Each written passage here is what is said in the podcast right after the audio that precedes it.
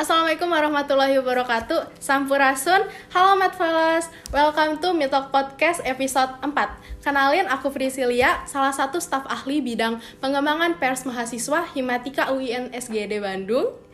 Uh, Buat narasumber podcast kita kali ini Kita kedatangan Ketua Umum Himatika periode 2021-2022 Nah, di sini kita udah kedatangan Kang Irfan selaku Ketua Umum Himatika periode 2021-2022. Halo Kang, gimana nih kabarnya? Alhamdulillah sehat selalu dan bahagia selalu. Hmm, Alhamdulillah ya kalau kayak gitu. Nah, kesibukan akhir-akhir ini apa sih Kang? Sebelumnya kesibukan saya selama masuk ke dalam Himatika tentunya memikirkan ya gimana bahwa Himatika ini selalu berjalan ke depannya selama satu periode ke depan. Jadi insya Allah uh, selain kuliah, jadi fokus hanya untuk himatika aja gitu. Hmm, Alhamdulillah, masya Allah sekali ya. Nah di setiap kabinet itu di, di setiap kepengurusan itu pasti kita punya kabinet ya Kang, punya nama kabinet. Nah buat kabi, buat kepengurusan kali ini nama kabinetnya Adraya Hita ya Kang? Iya, Adraya nah, Hita. Kalau boleh tahu gimana nih Kenapa namanya Adraya Hita? Apa sih nah, arti dari Adraya Hita itu sendiri? Oke, siap. Uh, untuk nama Adraya Hita di sini berawal dari tiga kata Sangsakerta ya, yaitu adhah. Yang pertama artinya tempat, kemudian windraya bagus atau mulia, kemudian ada sahwahita yaitu bermanfaat bagi kita semua. Jadi Adraya Hita itu tempat mulia yang insya Allah akan bermanfaat bagi kita semua. Gitu Tahisil. Masya Allah, artinya sangat wah sekali ya Mas Felis ya. Oh iya, kan biasanya suka ada jargon ya kan. Kalau buat jargon kabinet sendiri, gimana sih? Gimana sih kan jargon kabinet Adraya Hita ini? Oke, untuk jargon sebenarnya tidak jauh dengan nama kabinetnya, yaitu ingin berjuang dengan hati gitu. Tapi di sini nama jargonnya yaitu berjuang dengan mulia. Itu gerakannya ya, tadi ditambahkan ya. Jadi saya ingin untuk arti dari jargonnya itu para pengurus berjuang dengan mulia gitu. Berjuang dari hati gitu. Bahwasanya himatika ini merupakan pekerjaan yang mulia tidak dibayar gitu ya. Saya teringat dengan perkataan Ibu Juwariah pada saat pelantikan seperti slogan dari Kementerian Agama kita harus bekerja dengan ikhlas beramal gitu. Jadi saya terinspirasi dari sana juga gitu hmm. Masya Allah banget ya. Wah, artinya wah banget gitu loh oke kita beralih ke kalau tadi kita ngomongin kabinet setiap kepengurusan juga pasti ada visi misinya dong ya. Hmm. Nah, buat visi, visi misi kepengurusan yang di nahkodai oleh Kang Irfan nih, gimana sih apa aja gitu? Siap tadi ya tentunya setiap organisasi mempunyai visi dan misi. Ini mau apa ya? Membutuhkan waktu saya berpikir dan merenung bukan hanya tujuan saya saja, tetapi saya ingin tujuan dari mahasiswa keseluruhan. Visi saya, visi Himatika. Visi Himatika di sini ingin menjadikan Himatika sebagai rumah. Jadi rumah di sini tempat untuk berproses, tempat kebersamaan bagi seluruh mahasiswa pendidikan matematika. Kemudian di dalam bingkai nilai keislaman dan tridharma perguruan tinggi serta sarana kebermanfaatan bagi semua elemen jadi yang pada akhirnya rumah kita ini bisa bermanfaat bagi semua elemen gitu hmm. nah untuk dari visi tadi ya untuk mencapai visi tadi saya mempunyai empat misi yang pertama ada menjaga ekosistem di lingkup himatika atas dasar kekeluargaan dan kepercayaan. Yang kedua ada sarana optimalisasi potensi minat dan bakat bagi mahasiswa pendidikan matematika. Yang ketiga adalah ada menyelenggarakan program kerja yang adaptif dan meningkatkan kinerja untuk kebaikan semua elemen. Kemudian ada yang keempat adalah mempererat sinergi dengan prodi pendidikan matematika. Ya karena pada dasarnya kita mempunyai prodi pendidikan matematika yang lebih atas dari kita yang saya anggap dan kita saya ingin sebarkan kepada pengurus bahwa prodi pendidikan matematika ini ini adalah bapak atau ibu kita gitu. Gitu situ lagi-lagi. Untuk visi misinya ya. Lagi-lagi masya allah banget gak sih ya kan? Sangat memotivasi banget gitu loh. Oh ya pasti ini kan masih di awal kepengurusan ya kan kepo dong kita pengen tahu adakah struggle atau hal unik yang terjadi di awal kepengurusan ini ya kan Oke, untuk struggle ya, berarti struggle ke diri saya. Ke diri Akang atau ke organisasinya Oke. juga boleh. Untuk dari organisasi tentunya ya, saya meyakini bahwa saya ketika di organisasi ada beberapa hal yang kurang mengenakan atau tadi disebut struggle itu wajar gitu. Karena satu organisasi yang mana dalam pengertian itu kumpulan dari orang-orang, orang-orang di sana tidak ada yang mempunyai satu sifat yang sama, hanya beberapa yang sama mungkin ya. Jadi wajar di situ terjadi ya untuk kestragalannya yaitu saya ingin kembali lagi ke visi misi saya tadi bahwa Himatika dijadikan sebagai rumah yang mana dari para pengurus bisa saling aware, bisa saling saling mengisi lah dari beberapa perbedaan tadi gitu. Jadi, sangat diwajarkan ketika ada struggle tadi. Jadi saya ingin ya kestragalan saya itu ingin menyatukan lah dari para pengurusnya sendiri gitu untuk awal-awal sekarang gitu ya untuk kestragalan dari pribadi saya sudah tidak struggle lagi mungkin ya. Karena saya sudah dibersamai ya yang pada awalnya kalau ingin bercerita mungkin nanti ya kita bahas lagi gitu. Kita kumpas tuntas di sini ya. Karena saya sekarang udah dibersamai oleh ya pertama dari Dewan Pimpinan Himatikanya ya. Ada Teh Sekar dan Devania saya senang sekali gitu. Kemudian ada ber- ada pengurus yang berang- beranggotakan 52 orang sehingga saya di sini sangat lebih nyaman dan mencintai kepada Himatikanya gitu. Gitu Masya Allah ya. Meskipun ada struggle tapi solusinya juga ada pasti ya Kang ya nggak cuma struggle Iya. doang. Kalau buat hal unik ada nggak Kang? Hal unik yang terjadi awal kepengu- kepengurusan kemarin itu? hal uniknya Ya, adakah yang terjadi menurut Akang unik banget sih ini baru di awal kepengurusan udah terjadi gitu. Oke. Hal-hal unik yang terjadi di awal kepengurusan. Pada saat awal kepengurusan, sebenarnya ya ini tentang kegiatan. ya. Sebenarnya baru hangat saja terjadi gitu. Saya sangat bangga ya dengan para pengurus yang mempunyai tekad tinggi yang mana kegiatan kemarin walaupun transisi dari online ke offline tapi dari para pengurus sangat tinggi untuk kemauannya mengadakan kegiatan secara offline. Tetapi ya walaupun sebelumnya belum ada referensi gitu ya. Kita dididik secara online ya, mahasiswa online gitu ya. Nah, singkat cerita ketika peminjaman tempat peminjaman tempat eh, kita ya biasanya di aula Fakultas Tarbiyah dan Keguruan mungkin dari para mahasiswa pendidikan matematika sudah mengetahui ya yang offline yang online juga mudah-mudahan bisa main-main ya ya. jadi mengetahui nah hal yang unik eh, baru pertama kali di gedung auditorium PPG bahwasanya Himatika yang baru mengadakan kegiatan yang sangat besar gitu Masya gitu. Ya. Itu hal unik terjadi kenapa? Karena kebut eh, itu menjadi plan B kita gitu. Saya ya ragu lah untuk me- memakai auditorium PPG karena sebesar itu ya Iya ranahnya betul gitu. betul sekali. Jadi saya di situ oleh Pak Kasubag ya, saya dan rekan-rekan meminta untuk eh, bisa dipakai pada saat kegiatan pada tanggal 5 atau berapa kemarin gitu ya di aula Fakultas Tarbiyah dan Keguruan. Tetapi karena nggak tahu kenapa, karena kodrat ilahi mungkin ya ditikung oleh pendidikan biologi gitu. Mohon maaf sebelumnya. Tapi ya terima kasih. Jadi alhamdulillah ya kita bisa memakai auditorium PPG gitu. Itu karena ada beberapa kendala gitu. Tapi di situ saya harus menghadap kepada wakil dekan dua ya.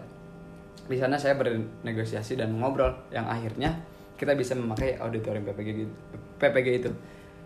Hal uniknya di sana karena emang pada awalnya kita tidak menyangka dan kita bukan ke ke sana gitu awalnya gitu. Tapi karena Allah Subhanahu wa taala mentakdirkan mungkin ya, kita kita yang ditakdirkan untuk memakai auditorium PPG pertama kali gitu. Masya Gitu mungkin hal unik yang di awal kepengurusan. Banyak-banyak hal hal unik yang lainnya gitu. Gitu tak istilahnya. Masya Allah ya padahal awalnya itu plan B ya Kang, Iya. bukan, bukan rencana utama tapi malah jadi wah banget gitu ya buat Iya. para panitia, buat para kepengurusan gitu ya. Oke, kalau tadi itu kita ngomongin hal unik ya, kita juga mau kepo dong. Akang latar belakang Akang nyalonin jadi ketua umum Himatika apa sih? Kenapa sih nyalonin menjadi ketua umum Himatika ya nggak? Gimana nih Kang? Waduh, pertanyaannya gila-gila ya di sini ya. Hal-hal yang selalu eh yang belum pernah diungkapkan nih sebelumnya. Eh, tadi pertanyaannya apa sih alasan mencalonkan menjadi Ya, ketua umum betul, latar Himatika? belakangnya ya Kang. Latar belakangnya kalau misalnya kita berarti ngomong latar belakang kita flashback ya ke Ya. masa lalu ya. Agak sedikit menyakitkan, tapi untuk himatika semuanya menyenangkan menurut saya. Jadi kita flashback ya ke masa lalu. Mungkin singkat cerita, saya tiga tahun, dua tahun di himatika. Ada beberapa rekan saya dan ya teman saya yang berharap, tapi bera- beberapa ya, karena harapan itu ada kepada orang lain juga gitu.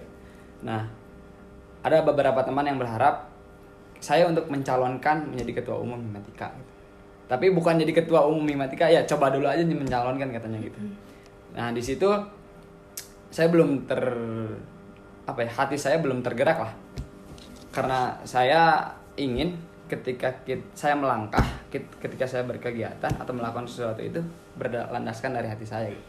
jadi eh, saya menjawab kepada teman saya ah nggak ah gitu.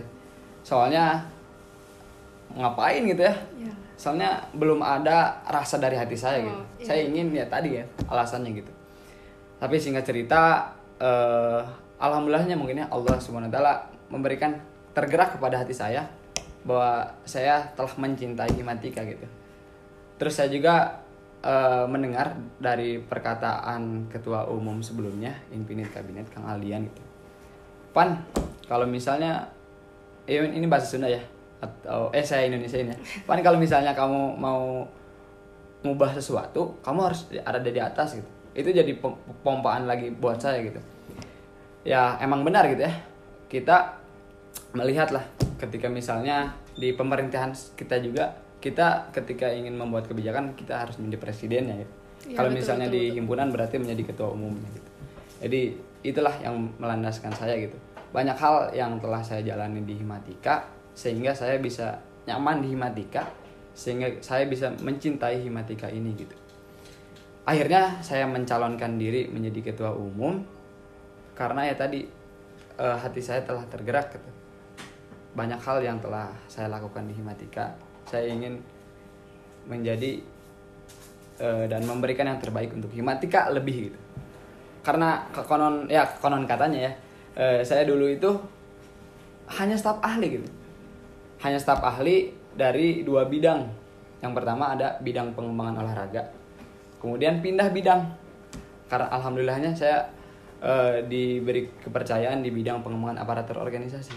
Tapi yang rekan-rekan saya ketika misalnya tahun kedua itu naik ya ke sekretaris atau bendahara saya tetap di staf ahli. Karena baru pindah tadi. karena ya, baru pindah tadi ya. Eh ya tidak apa-apa ya saya tidak kalau saya orangnya ketika misalnya ditempatkan di mana pun saya harus mencintai kerjaan saya dan saya harus bangga dengan pekerjaan saya itu mungkin yang selalu ditanam saya tapi ya di bidang pengembangan olahraga saya mendapatkan ilmu banyak di pengembangan aparatur organisasi apalagi gitu ya saya. Masya Allah ya definisi Allah itu membolak-balik membolak-balikan hati. Yang tadinya nggak ada perasaan gitu buat jadi ketua umum, eh tiba-tiba tergerak hatinya ya. Masya Allah banget nih. Oh iya, kita juga pengen tahu ya kenapa Kang Irfan ini sampai memilih untuk berhimatika gitu. Apa sih kelebihan himatika sampai-sampai Kang lebih memilih himatika dibanding organisasi lain buat untuk diperdalam lagi gitu mungkin ya Kang? Aduh, pertanyaannya keren-keren Teh Ijo ini. ya, kenapa ya memilih himatika? Eh, pertama, kita flashback lagi ya. Dari mas saya ketika menjadi mahasiswa baru pada saat 2019. Saya melihat himatika, wah keren gini ya kegiatannya sangat profesional. Terus jarang lah miss-miss sedikit, jarang terjadinya miss gitu di sana hati saya terenyuh ya pada saat menjadi mahasiswa baru wah saya harus masuk nih menjadi pengurus di sana gitu ya saya pengen lah eh, ketika misalnya SMP SMA pernah berorganisasi ya walaupun tidak ya seperti sekarang lah. Maksudnya kalau bahasa Sundanya masih belang belang betong lah. Masih ya hati saya belum kuat gitu. Ya. akhirnya saya singkat cerita mendaftar mendaftarkan lah ke himatika gitu. Tadi ya ketika misalnya kenapa memilih himatika? Himatika itu menurut saya organisasi. Ketika misalnya lebih mendalami dari tadi ya. Ketika saya pertama wah himatika itu keren ya. Kegiatannya sangat profesional dan bagus gitu. Saat menjadi mahasiswa baru saya benar-benar tertempa di sana. Ketika contohnya gini saya eh, rumah saya kan di Permata Biru ya. Lumayan dari sini 15 menit. Harus datang 6.30 pada saat jadi mahasiswa baru. Nah di sana saya buru-buru. Saya bawa motor dari jam 6 nah kan ketika ospek itu gak boleh bawa motor. Saya harus menyimpan dulu di teman eh kosan teman saya. Saya datang ke kosan teman saya 6.20 kosan teman saya dekat tapi kan harus jalan lari Iya, otomatis. Saya lari-lari di sana. Pas saya sampai ke sana ternyata telat. Eh, katanya kamu telat. Eh, pas lihat jam ternyata telat satu menit. Wah kacau banget ya. Ini apes. apes kata saya. Telat satu menit nah tapi di sana saya mendapatkan pelajaran bahwa emang waktu itu sangat diperhitungkan nih matika gitu. Allah. sangat ya dididik untuk disiplin gitu. Ya mulai mulai mulai saya mendalami mendalami untuk masuk himatika alhamdulillahnya di sana saya masuk gitu. Kalau misalnya nggak masuk mungkin saya Rahadian Nur Irfan Saifullah bukan menjadi ketua umum mungkin ya sekarang gitu. Jadi ya itu tentang kedisiplinan dan kegiatannya yang sangat wah.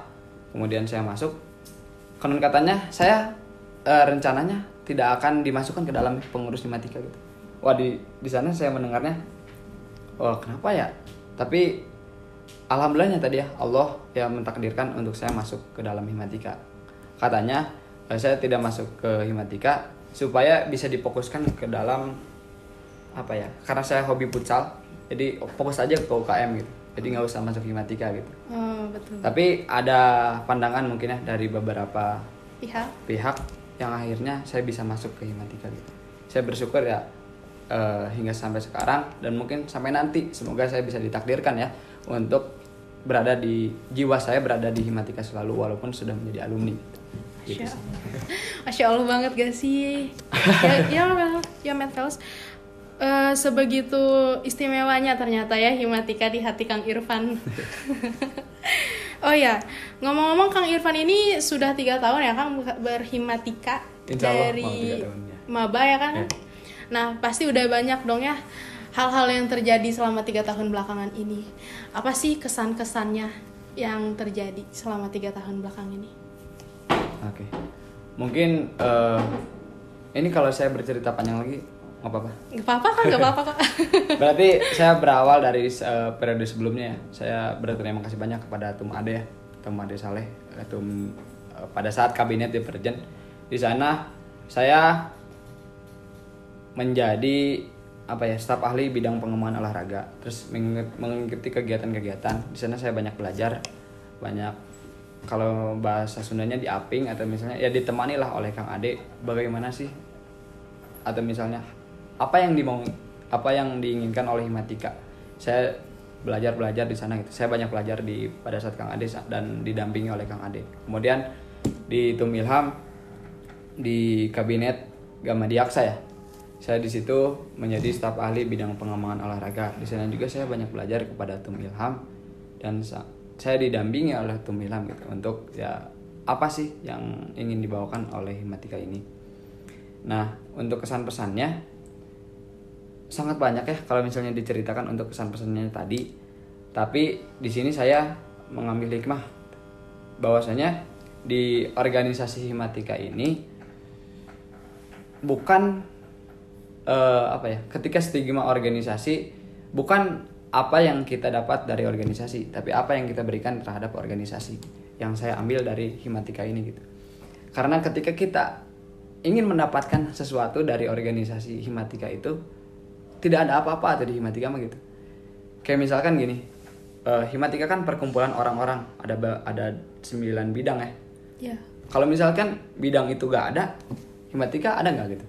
Nggak ada kan ya? Karena Iya. Himatika perkumpulan dari orang-orang. Iya Kang. Jadi ah mungkin nanti berlanjut kepada harapan saya gitu kepada para pengurus bahwasanya ya apa yang akan kita eh, kasih untuk organisasi khususnya Himatika gitu. Kayak gitu. Kesan kesan pesannya ya sangat sangat, sangat senang dan sangat nyaman di Himatika ini. Ya tadi dari berbagai pihak ya, dari teman-teman yang sangat suportif untuk saya gitu. Saya di menjadi ketua umum di sini, saya bisa berjalan bukan karena diri saya gitu, tapi karena teman-teman ada yang yang ada di belakang saya yang tidak kelihatan gitu. Jadi gitu. Jadi bukan apa ya saya ingin ketika berhimatika bukan atas ya perjuangan saya tapi perjuangan ke bersama itu sih untuk kesan pesan ya Masya Allah banget gak sih kesan pesannya ya. Tadi ngomongin harapan kan ya Kang? ya Kalau boleh tahu harapan Akang buat Himatika yang sekarang dan buat ke depannya itu apa dan gimana gitu? untuk harapan sendiri sebenarnya kalau dari diri saya harapan himatika pada saat sekarang dulu ya tadi tercantum pada visi misi saya tadi ketika mendengar visi misi saya eh, mungkin beberapa orang sudah menangkap ya rumah gitu. Nah rumah di sana saya ingin himatika itu bukan hanya dimiliki oleh pengurus saja tetapi oleh seluruh mahasiswa pendidikan matematika gitu. Jadi eh, para mahasiswa pendidikan matematika mangga kita sama-sama ramaikan ya untuk himatika ini gitu. Karena saya ingin bawakan kita itu sama mahasiswa bukan ada perbedaan antara pengurus dan non pengurus gitu karena saya selalu bilang kepada pengurus saya kita itu bukan raja atau siapa gitu. tapi kita itu pelayan ya. halnya di rumah gitu ya kita itu harus bisa melayani sebaik mungkin kepada warga kemudian ya harapan Himatika ke depannya saya ingin gitu nama Himatika ini tidak hanya di internal saja tapi bisa terdengar di eksternal gitu. Bisa berkembang ya? iya eksternal itu di luar gitu. Iya Kang. maksudnya eh, di Himatika kan ada perkumpulannya itu ikatan Ika Himatika. Kita tercakup kepada Ika, Ika Himatika wilayah 3 ya yang dinahkodai oleh Pak Korwil Hilmi gitu. Nah saya juga pingin lah bahwa Himatika akan selalu ada di Ika Himatika gitu harapan saya eksistensi Himatika akan lebih dari sebelumnya gitu. Di Ika Himatika ya di luar. Terus kegiatan-kegiatan kita yang nanti di akhir ya sele- sekaligus membrandingkan ya di sini Spoiler. mempromosikan ya. Nanti ada kegiatan akhir prima yang mana saya eh, teringat oleh tum eh, pada saat kabinet prima Kang Nur ya, bahwasanya prima itu ada karena kerangka ber, eh, apa ya keinginan Kang Nur yang mempunyai kegiatan di luar yang dikenal itu jadi Himatika itu mempunyai jati diri mempunyai muka lah. Kalau misalnya eh, dari para pengurus yang lainnya dari himpunan-himpunan yang lainnya oh prima proker dari Himatika UIN Sunan Gunung Jati Bandung. Saya ingin lah dari sekarang untuk ke depannya kita mempunyai kerangka berpikir yang sama gitu.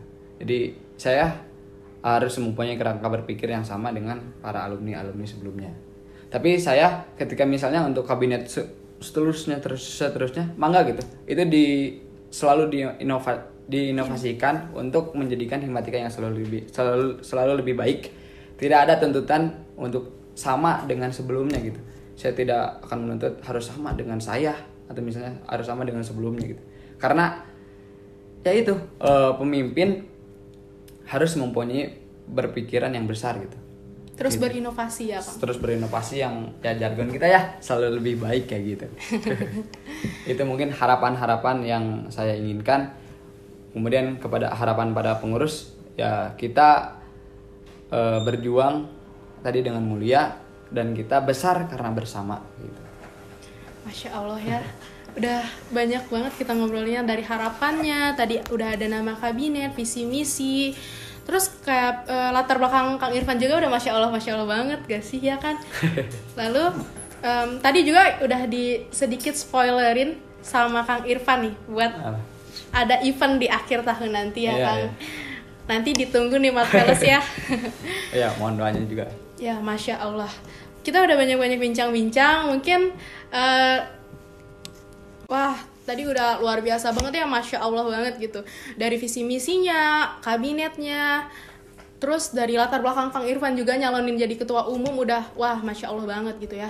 Nah, sebelum kita tutup, eh, boleh nih ya Kang, sepatah atau dua patah kata dari Kang Irfan buat teman-teman Marvels di rumah nih.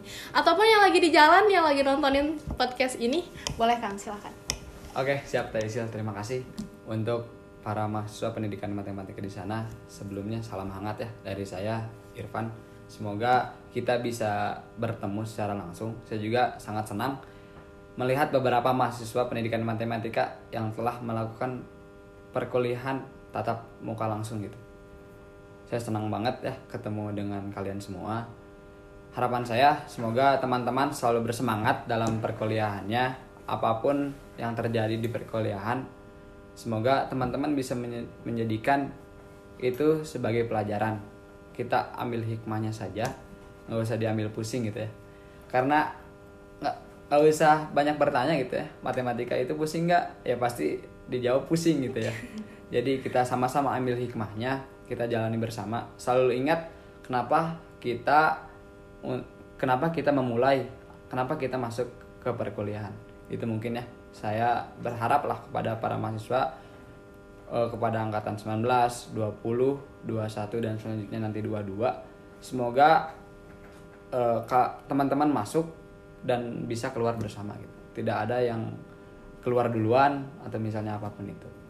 Dan ingat ya dengan dari visi misi Himatika bahwasanya Himatika ini welcome kepada teman-teman semua. Himatika akan dijadikan rumah oleh para pengurus yang sekarang. Semoga itu bisa terrealisasi. Saya yakin itu tidak akan terrealisasi ketika tidak ada keterlibatan semua pihak. Tujuan itu tujuan itu terjadi ketika semua pihak dapat bekerja bersama dan sama-sama bekerja. Yang ada tadi ya ada pengurus dan ada non pengurus. Tapi di sini saya tidak akan membeda-bedakan ya, yang mana ada pengurus dan non pengurus. Tapi semuanya menjadi mahasiswa gitu. Dan ada dan ada juga prodi. Nah di sini kita harus saling kerjasama dan bekerja sama untuk kemajuan prodi pendidikan matematika. Seperti itu mungkin ya Taisil. Masya Allah ya. Dan juga ini kan udah jadi pada PTMT ya Kang, udah Iya. pada ke kampus gitu. Boleh kalau ketemu Kang Irfan di tengah jalan, disapa teman-teman Siap, Mat pasti. Veles ya. Teman ketemu saya juga boleh disapa. Eh, sam Oke, sampai sini dulu untuk episode Mito Podcast kali ini. Sampai ketemu lagi di episode selanjutnya. Boleh nih kita jargon dulu Kang. Siap, kita jargon dulu ya. Mungkin dari Mat Pelas yang menonton, kita jargon bersama, kita berteriak ya. Himatika selalu lebih baik. Yes, yes, yes. Sampai jumpa lagi. Wassalamualaikum warahmatullahi wabarakatuh.